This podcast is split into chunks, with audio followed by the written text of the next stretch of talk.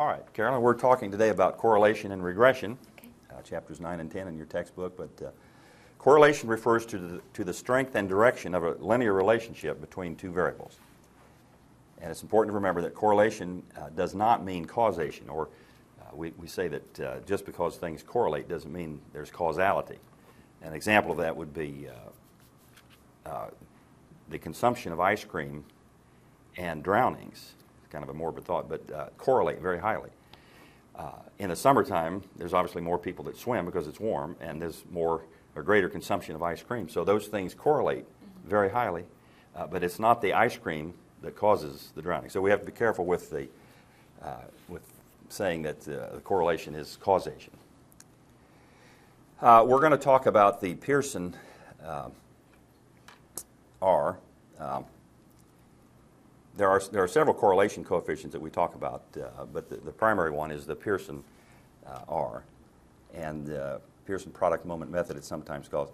Also, uh, the, uh, if we're dealing with ordinal or ranked data, we use the Spearman Rho, which is a different uh, procedure. But this is the most common, the Pearson R, the symbol R. In, it measures the correlation between two variables, x and y, giving the values between plus 1 and minus 1, uh, inclusive, uh, with 0 indicating the relationship. So if we have a, uh, an axis here, a vertical and horizontal axis, a perfect positive correlation or a correlation of 1 would go uh, straight up like so.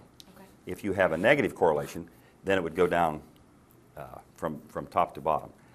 Most of the time, we're going to have scatter about that, and we'll talk about a, a scatter plot. But uh, uh, if there is no relationship, then it would be zero. So sometimes we ask which is a stronger correlation, a negative 0.93 or a positive 0.92, say. Well, actually, the negative 0.93 is stronger or more predictive because it's closer to the negative one than the uh, 0.9, whatever I said, is to the positive one. All right. Uh, a correlation approaching positive 1 means that the variables vary directly. When one is up, the other is also up. A correlation of negative 1 means that the variables vary inversely. So when one is up, the other is down. And then zero correlation means that there's no relationship between the variables. And some formulas that, uh, there's a lot of formulas that you'll have to become acquainted with. There's the correlation, uh, the covariance formula, uh, and the correlation coefficient R. It Looks a little intimidating at first, but uh, when, we'll do an example here that will involve that. But uh, uh, testing the significance of correlation. This is another thing that you need to be familiar with. Once the correlation is computed, we must determine whether or not the results are likely to be due to chance. So we use, in this case, uh, our degrees of freedom is n minus 2 since we're correlating two things. Normally we have n minus 1, but in this case, n minus 2. So when we look up the critical value in the table, uh, in this case, table E2, uh, the table of significant values, of the correlation coefficient is there, and we're going to do an example where we're, we'll refer to that here in a minute. Uh, R squared, then, is another term that we talk about. We, we have a correlation R, but R squared is the proportion of variability that Y, uh, in Y, rather, that can be predicted or explained from X. It is used as a measure of the association between X and Y. So R squared is equal to the, pres- uh, the, the percent of variation in one variable that is related to the variation in the other. So here we have, for example, if R squared is equal to 0.90, then 90% of the variance of Y can be accounted for by changes in X through the linear relationship between X and Y. Now, maybe that doesn't make uh, that much sense, but if, if, we, if we say, for instance, let, us say that our, uh, our R came out to be point, 0.90. Then if we squared 9, 9 squared is what? Uh, 81. So 0.81. So if we had a, a, a correlation of 90 or 0.90, then uh, 81% can be explained uh, from one variable to the other, Okay. if that makes sense. So that's a kind of a uh, concept that's uh, needed there. Understanding. All right, now we're going to look at uh, a couple examples here, if time permits. Uh, example 915 in your textbook uh, deals with, um, and we're, we're going to look at the data on that. Um, the uh, actually the data is from uh, 9.14, I believe, but uh, in this case it says compute the correlation coefficient for the data in exercise 914. Uh, is this correlation significant, and what does uh, what does it mean to say that uh, that it is or is not significant. Now, this is the data that's already uh, in print here. You see that we have uh, a correlation coefficient of 0.532. And, and according to uh, uh, our table, we have n of 28. There were 28 uh, uh, scores here that, we, that we're comparing. Now, I'm going to show you a, uh, an example of that. Um, what's going on here? I, I put this data in, uh, in Excel. Okay. Uh, and so we, you see we have uh, 28 scores. If we scroll down, you can see it goes down to 29 because we have, uh, uh, we have variables in our first column there. But this is, uh, this is the data where we're comparing the SAT scores with uh, those that read the passage uh, um,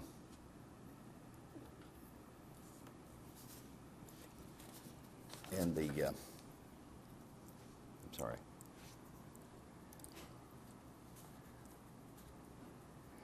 Uh, Yeah, that, that was the data that was given to you uh, from Katz, I believe it is, yeah, Katz and, and others in 1990. So if, uh, if we're, and I've added in uh, a, uh, into Excel here, an add-in that's called Megastat. Uh, uh, We're not trying to teach that, but just to show you how this works. Megastat. Uh, So if, if we, if we just put Megastat in here and we go down here to correlation, and we put the correlation matrix, I, I want you to see that it agrees with what we have in the, Okay. in the PowerPoint. So, uh, and we have our uh, blinking light there where we can put the, the data in here. So we're going to scroll down and put, the, put this data into our, uh, our line here, and then we hit OK.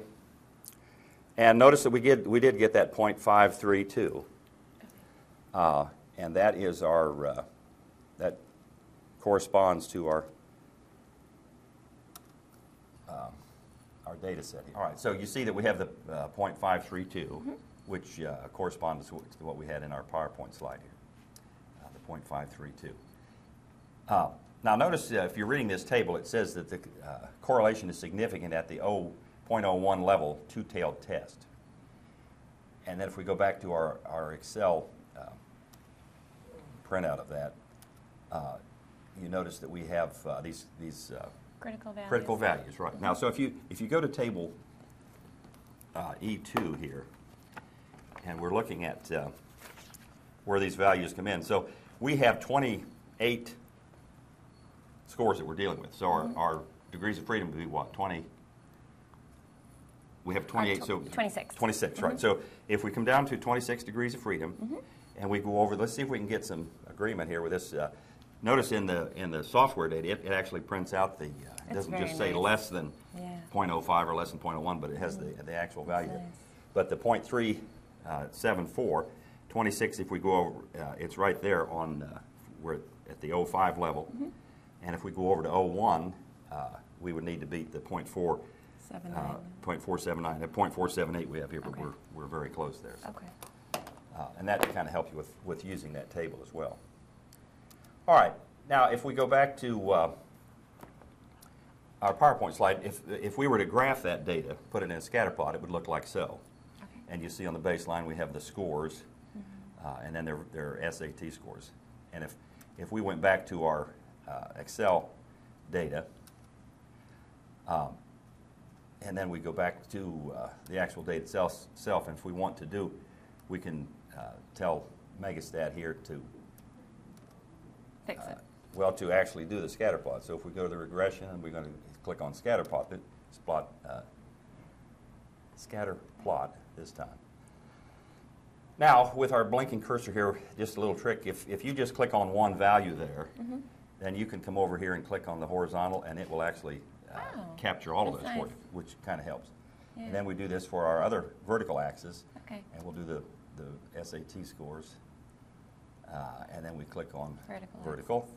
And then we've got the linear plot that's, that's uh, or there. We could put a title if we wanted to, but when we do this, uh, um, there is our graph. Okay. And hopefully that looks very similar to what we did here on our, uh, Mm-hmm. on a PowerPoint. Yeah. Okay. All right, now, regression. The other thing we're going to talk about regression, and they're related. Regression is the prediction of one variable from knowledge of one or more other variables. The regression line is determined through an equation. And we're going to talk about that regression equation and, and just how that works. A linear relationship is, uh, is a linear regression. There's other chapters in your text that we're not going to deal with just now, but with multiple regression. But uh, the linear regression is made up of uh, the predicted value, slope, uh, intercept, errors of prediction, and the residual values. The least squared regression is the calculation of the regression line that includes uh, minimizing the square differences between the y and the predicted values uh, of y. So we have our equation down here, y hat, or y cap some say, is equal to, uh, uh, that's, what, that's our predicted value. We have, our formula is y cap is equal to bx plus a. Well, b is our slope. We're going to determine how to find the slope of, the, of that, uh, Line. The, the line, right, uh, which is scattered a bit about that. But, And then a is the intercept. Okay. Uh, okay. Some other terminology, scatter plot uh, in a figure is uh, a figure in which the individual data points are plotted in two-dimensional space. We have a predictor variable, the variable from which uh, a prediction is made. The criterion variable is a variable to be predicted. The regression line is the line that appears, uh, re- rather represents a straight line drawn through the data points. The linear relationship is a situation in which best fitting regression line is a, is a straight line. And then we have covariance, a, uh, statistic representing the degree to which two variables vary together. And then, of course, the deviation scores, which we've talked about earlier, the difference between a score and the mean. So x minus x bar or the regression equation is the equation that pre- predicts y from x, regression coefficients, the general name given to the slope, and the intercept often refers uh, only to the slope. We also have some other terms, standard error of estimate, uh, the average of the squared deviations about the regression line, and then the residual variance or error of variance, the squared, the square of the uh, standard error of estimate. I know we're kind of zipping through those, but you'll get some experience uh, doing those. Now, here's another example that would that would uh, uh, involves regression. The following data is from 10 health planning districts in Vermont. Y is the percentage of the of live births uh, where the, the infant is less than or equal to 200 and, or 2,500 grams. X sub 1 is the fertility rate for women who are less than or equal to 17 years of age or greater than or equal to 35. So kind of uh, uh, a higher risk, we would say there.